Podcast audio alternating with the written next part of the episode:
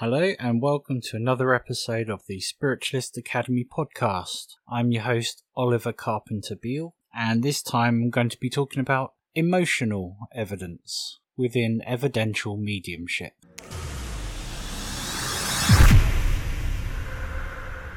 When we talk about emotions, they're the things that really make us who we are. They are the things that um, separate, say, me from you. One thing that makes me happy may make you sad. Something that makes you want to cry with fear may make me happy with excitement, with the adrenaline rush. They really are the sorts of things that differentiate each and every one of us. So perceiving emotions is quite important within mediumship because it shows the feelings and the personality and the type of person that you are communicating with. Not only that, they can be used to show the character of the person through their emotion. So, what do I mean by that in particular? So, an example of that is say, Auntie Muriel was grumpy, but that was just her, you know? She wouldn't be a complete grump, but she could be quite a grumpy person, but still love and have affection for you or for whoever, or even animals in a very different way to how she is perceived. Another example is Billy was quite a happy chappy. So again, it could be this person called Billy, or you know, a school friend or whoever, who could be perceived as quite a happy chap, but when he goes home in the evening, he might not have been. And this is all come down to the emotions and how people are viewed and how we sense them. So I've split emotional evidence into two categories. There's received and perceived. So obviously received emotions are stated. They are stated emotions. They are more conversational. And perceived emotions are more empathetic. Um, they're not said usually, but they're still there.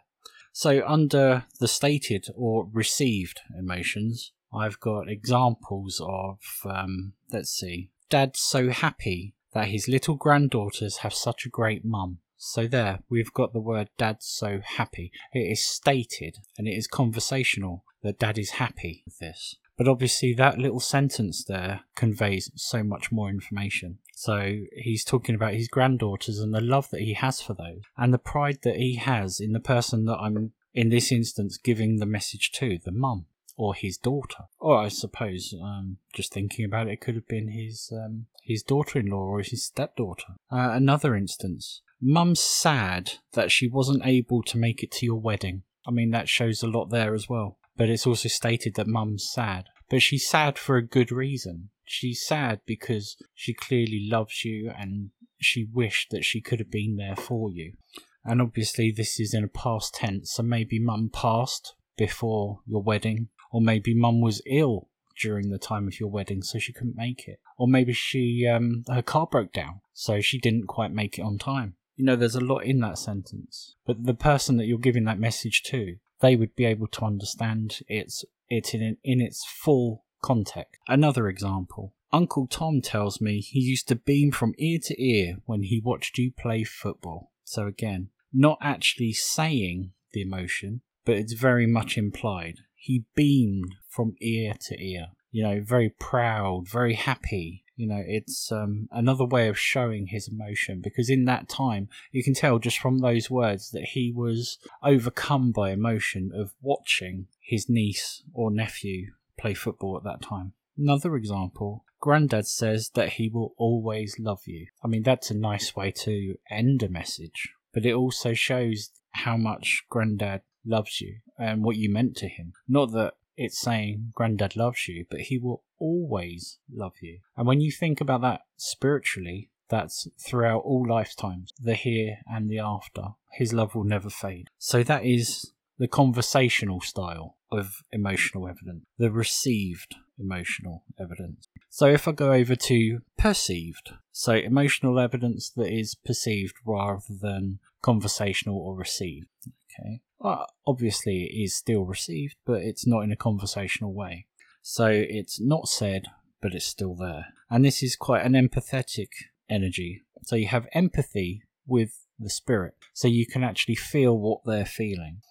It can also be shown. So it's not just a feeling, but they can be showing you an emotion through the use of symbolic evidence, um, which is a good instance of where two forms of evidence work hand in hand, which happens all the time, quite a lot. And once you're aware of it, you can look out for it, and it's um, quite fun to to see and to notice and to see how they're used together. So examples of this. Dad's talking about an important football match that you played that he missed, and I get this overwhelming feeling of sadness with it. Now you can imagine that, can't you, as a parent or even as a child, and when you're feeling empathy to your dad not making it, at the time, you may feel hurt or you may feel worried. Why, why is dad not there? But he's talking about an important match. So, I mean, this could be a final of some sort. I mean, I don't even like football, so I don't know why I chose football for this example. But um, it could be a very important match.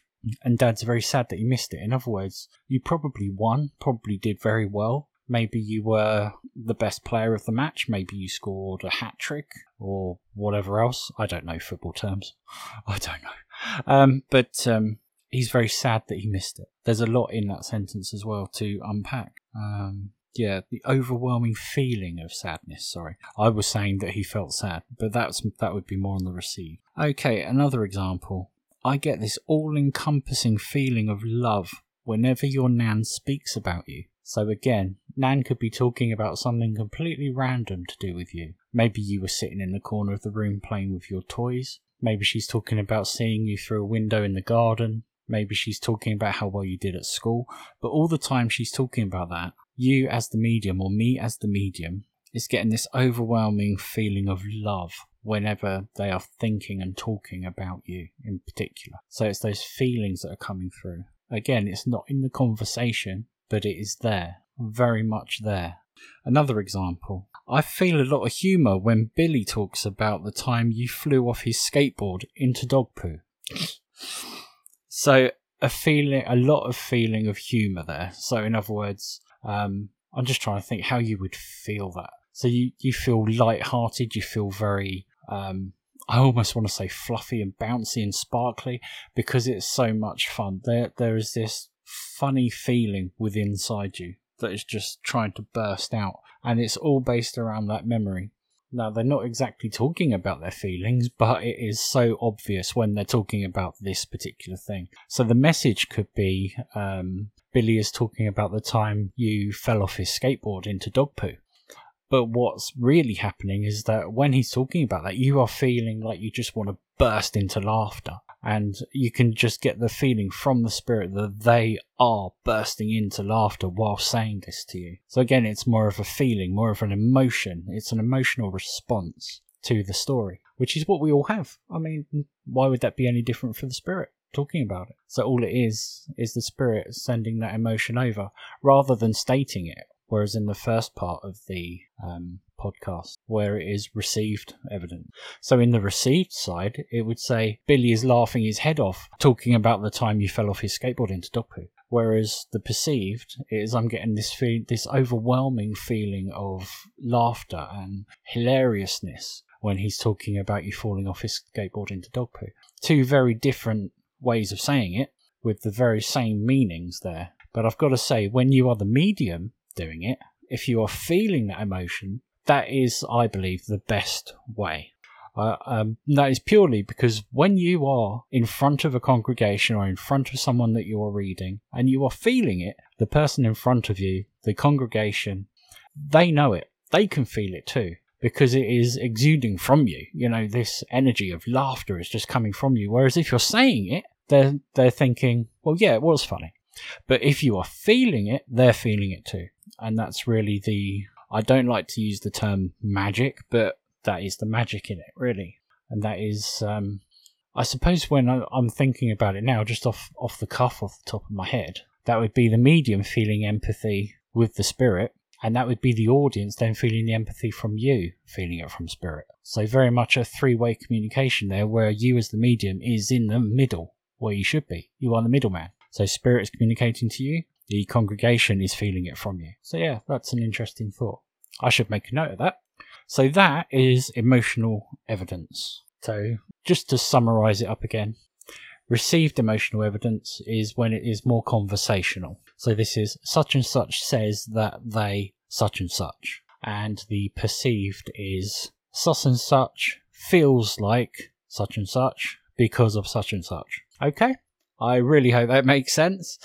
Um, If you have any questions, um, have any ideas, just get in touch with me. Ollie at spiritualistacademy.com or visit my website, spiritualistacademy.com, and my details are on there. So thank you very much. Thank you for listening. I love that you're listening. And to all the people all over the world, thank you so much for indulging me in this little passion that I've got of sharing knowledge. I ask for nothing in return apart from your knowledge building along with mine. And I would love so much for you to share your ideas and share your knowledge with me so that I can then pass it on. So thank you. My love to you all. Bless you all. Talk to you again very soon. Goodbye.